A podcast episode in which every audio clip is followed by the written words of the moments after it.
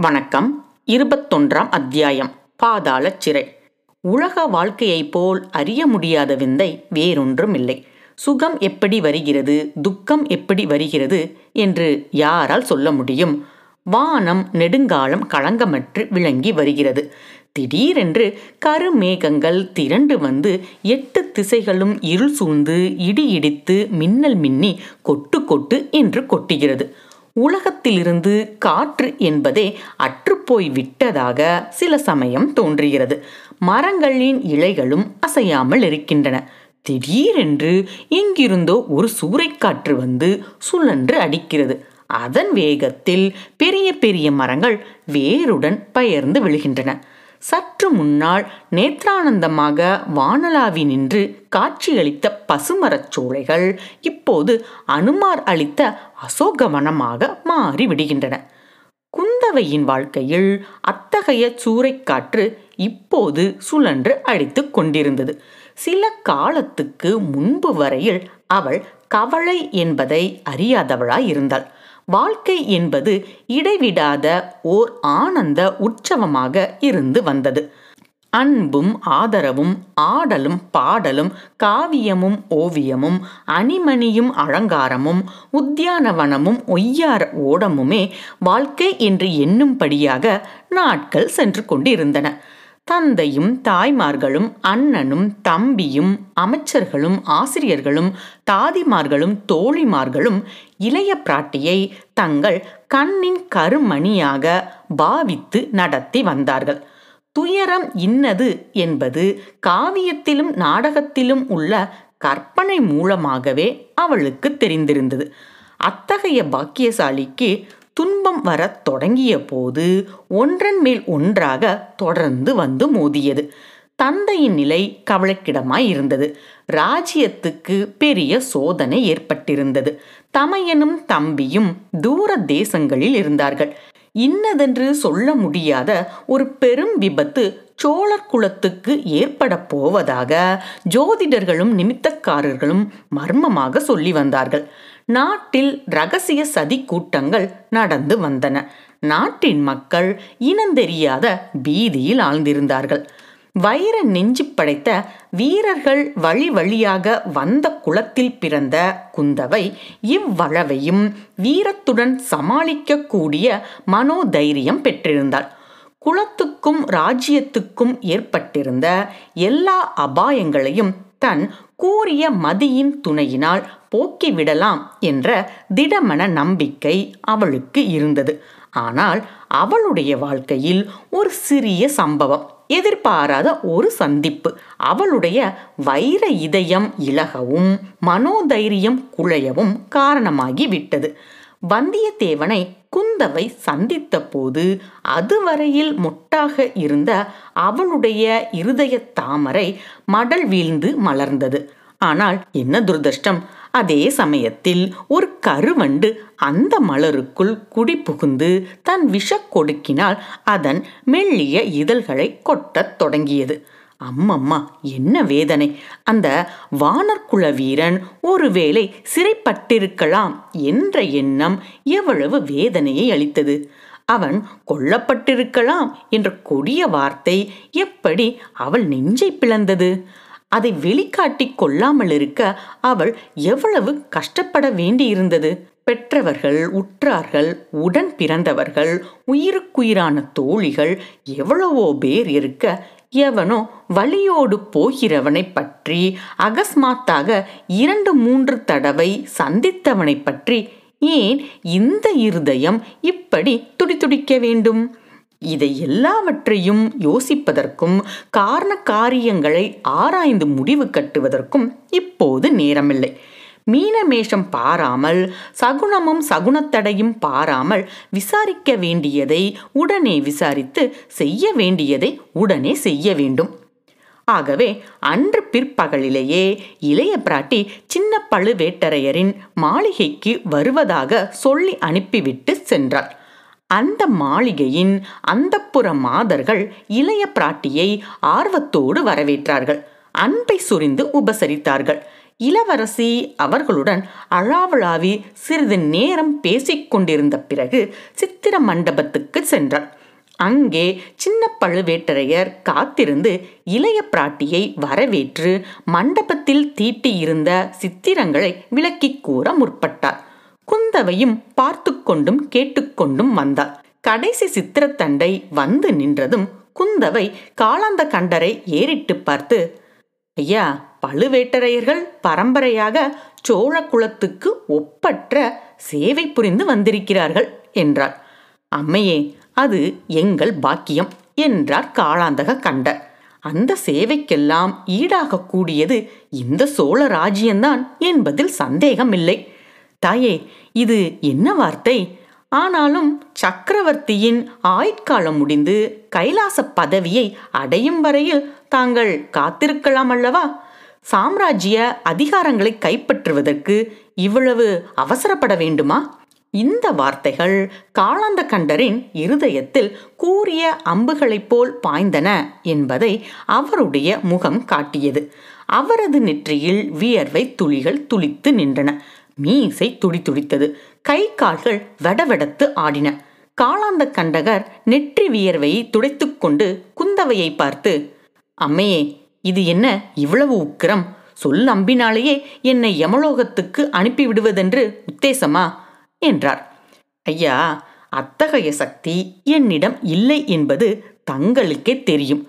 காளாந்தகரிடம் அணுக யமனே பயப்படுவானே? என் போன்ற பேதை பெண்ணால் அது முடியுமா? அம்மினி இத்தகைய கொடிய வார்த்தைகளை சொல்வதைக் காட்டிலும் பழுக்க காய்ச்சிய ஈயத்தை என் காதில் தாங்கள் ஊட்டலாம். தேவி இவ்வளவு மரக்கருணை காட்டும்படி அடியேன் என்ன தவறு செய்தேன்? தங்கள் தவறை பற்றி சொல்ல நான் யார்? என்னுடைய தவறு இன்னது என்பதைத்தான் தாங்கள் சொல்ல வேண்டும். என் தந்தையின் நோயை தீர்ப்பதற்கு மூலிகை கொண்டு வருவதற்காக ஆள் அனுப்பியது என் பேரில் தவறா? இல்லை அம்மணி அது ஒரு நாளும் தவறாகாது. பழையாறை வைத்தியர் மகனை கோடிக்கரைக்கு மூலிகை கொண்டு வருவதற்காக நான் அனுப்பினேன் என்பது தங்களுக்கு தெரியுமா? தெரியும் அம்மணி. இன்றைய தினம் அந்த வைத்தியர் மகனை கயிற்றால் கட்டி வீதியில் உம் குதிரை வீரர்கள் இழுத்து கொண்டு வந்ததை பார்த்தேன். கட்டளையிட்டது தாங்கள்தானே? அவனை அனுப்பியவள் நான் என்று தெரிந்துதானே இந்த ஏற்பாடு செய்தீர்? ஆம் பிராட்டி ஆனால் அவன் ஒற்றன் என்பது தெரியாமல் தாங்கள் அனுப்பியிருக்கலாம் அல்லவா? பழையாறை வைத்தியர் மகனாவது ஒற்றனாவது? அந்த கதையை என்னை நம்ப சொல்கிறீரா? தாயே அவனே ஒப்புக்கொண்டிருந்தால் நம்ப வேண்டியதுதானே? இளவரசி சிறிது திடுக்கிட்டு அவனே ஒப்புக்கொண்டானா? அது எப்படி? என்னத்தை ஒப்புக்கொண்டான்? என்று கேட்டாள்.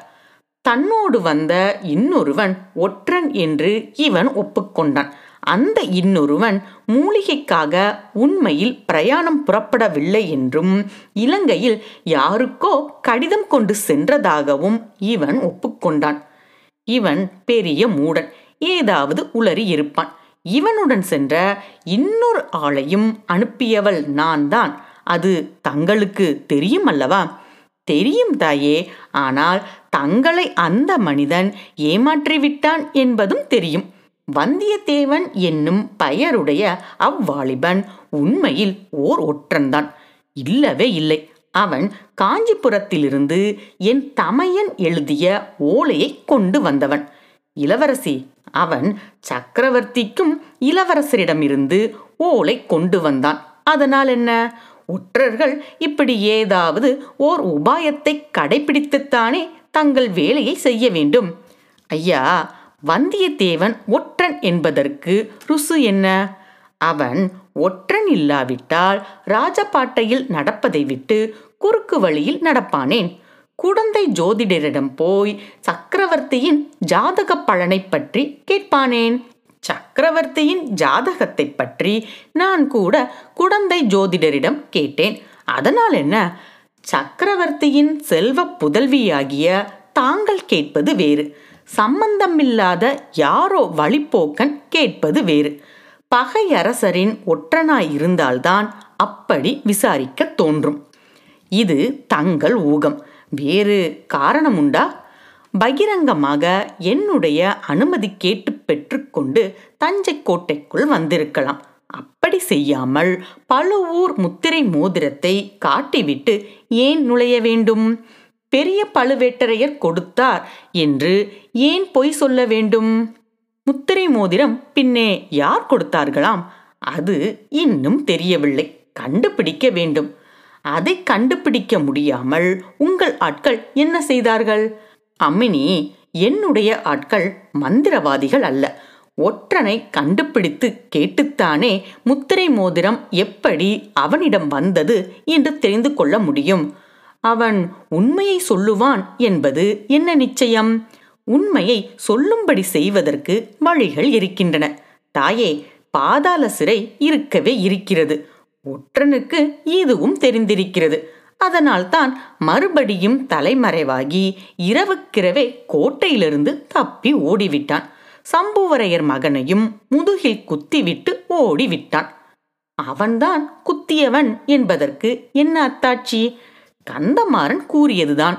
அது போதாது. அவன் கந்தமாறனை குத்தவில்லை என்று நான் சொல்கிறேன். தாயே தாங்கள் அருகிலிருந்து பார்த்தீர்களா?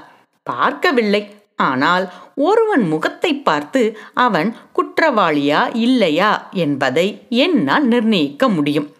அந்த பொல்லாத ஒற்றன் பாக்கியசாலி தங்களுடைய நல்ல அபிப்பிராயத்தை எப்படியோ கவர்ந்து விட்டான். அந்த பாக்கியம் எனக்கு கிடைக்கவில்லையே. ஐயா அவனை மறுபடியும் ஒற்றன் என்று ஏன் சொல்லுகிறீர்? தாயே அவன் ஒற்றன் இல்லாவிட்டால் கூத்தாடிகளுடன் சேர்ந்து முகமூடி போட்டுக்கொண்டு ஏன் பழையாறையில் நுழைகிறான்? மாறுவேடம் போட்டுக்கொண்டு ஏன் கோடிக்கரை துறைமுகத்துக்கு பிரயாணமாகிறான்? அவன் ஒற்றன் இல்லாவிட்டால் என் ஆட்களைக் கண்டு ஒரு நாள் முழுதும் கோடிக்கரையில் ஒளிந்து திரிவானேன். இரவானதும் படகில் ஏறி இலங்கை தீவுக்கு போவானேன். ஓஹோ அவன் படகில் ஏறி தப்பித்தும் போய்விட்டானா? உங்கள் ஆட்களால் அவனை பிடிக்க முடியவில்லையா? ஆம் தாயே அந்த மாயாவி ஒற்றன் என் ஆட்களை ஏமாற்றிவிட்டு போய்விட்டான். இந்த முட்டாள்கள் அவனை விட்டுவிட்டு வைத்தியர் மகனை பிடித்துக்கொண்டு வந்திருக்கிறார்கள். ஐயா ஒற்றன் எப்படியாவது போகட்டும். வைத்தியர் மகனை நான் அனுப்பி வைத்தேன். அவன் குற்றமற்றவன் என்பது நிச்சயம். அவனை உடனே விடுவித்தே ஆக வேண்டும். அமினி இவன் ஒற்றன் இல்லாவிட்டாலும் ஒற்றனுக்கு உடந்தையாய் இருந்திருக்கிறான். ஏதேதோ கட்டுக்கதைகளைச் சொல்லி என் ஆட்களை ஏமாற்றி இருக்கிறான். ஒற்றன் ஒளிந்திருப்பதற்கும் தப்பி படகிலேறி செல்வதற்கும் இவன் உதவி செய்திருக்கிறான். அதெல்லாம் எப்படி இருந்தாலும் வைத்தியர் மகனை விடுதலை செய்தே ஆக வேண்டும். அந்த பொறுப்பை நான் ஏற்றுக்கொள்ள சித்தமாயில்லை. நாட்டில் நாலு புறமும் அபாயங்கள் சூழ்ந்திருக்கின்றன. பகைவர்கள் படையெடுக்க காத்திருக்கிறார்கள். வீரபாண்டியனுடைய ஆபத்துதவி சேவகர்கள் சோழ குலத்தை கருவறுக்க சபதம் செய்திருக்கிறார்கள். நாடெங்கும் சதிகள் நடந்து வருகின்றன. ஐயா சதி செய்பவர்கள் எல்லோரையும் சிறையில் போடுவதாயிருந்தால் சிறையில் இடமே இராது. இடம் இருக்கும் வரையில் போடலாம் அல்லவா? உண்மை சதியாளரை போடுவதற்கு கொஞ்சம் இடம் மிஞ்சட்டும். ஐயா வைத்தியர் மகனை உடனே விடுதலை செய்யுங்கள். அந்த பொறுப்பை நான் ஏற்க முடியாது தாயே. சக்கரவர்த்தியின் கட்டளை வந்தால் செய்வீரா? அதையும் புறக்கணிப்பீரா? அம்னி இதற்கு சக்கரவர்த்தியின் கட்டளை தேவையில்லை. இளைய பிராட்டியின் விருப்பம் எதுவோ அதுவே சக்கரவர்த்திக்கு வேத கட்டளை என்பது உலகமறிந்த செய்து. இதோ பாதாள சிறையின் சாவியை தங்கள் கையில் ஒப்புவித்து விடுகிறேன். தாங்களே சென்று கதவை திறந்து விடுதலை செய்யுங்கள். இன்னும் யாரையாவது விடுதலை செய்வதாயிருந்தாலும் தாராளமாய் செய்யுங்கள். அதனால் வரும் லாப நஷ்டங்களுக்கு பொறுப்பு தங்களது. இவ்வாறு சொல்லி காலாந்தகண்டகர் ஒரு பெரிய சாவியை எடுத்து கொடுத்தார். குந்தவை பொங்கி வந்த தன் ஆத்திரத்தை அடக்கிக் கொண்டு ஆகட்டும் ஐயா லாப நஷ்டங்களுக்கு பொறுப்பு நானே ஏற்றுக்கொள்கிறேன் என்று சாவியை பெற்றுக்கொண்டாள் இந்த சோழ சாம்ராஜ்யத்துக்கு ஏதாவது பெருந்தீங்கு நேர்ந்தால் அது இரண்டு பெண்களினால் தான் வந்தாகும் என்றார் தஞ்சை கோட்டை தலைவர். நான் ஒருத்தி அந்த இன்னொரு பெண் யாரோ? பழுவூர் இளையராணி நந்தினி தேவிதான். குந்தவை புன்னகை புரிந்து சோழ சாம்ராஜ்யத்தின் சர்வாதிகாரியுடன் என்னை கொண்டு போய் சேர்க்கிறீர்களே இது காதில் விழுந்தால் பெரிய பழுவேட்டரையர் தங்களை தேசப்பிரஷ்டம் செய்து விடுவார் என்று சொன்னாள். ரொம்ப நல்லதாய் போய்விடும். அதற்கு நான் காத்திருக்கிறேன் என்றார் சின்ன பழுவேட்டரையர். நன்றி.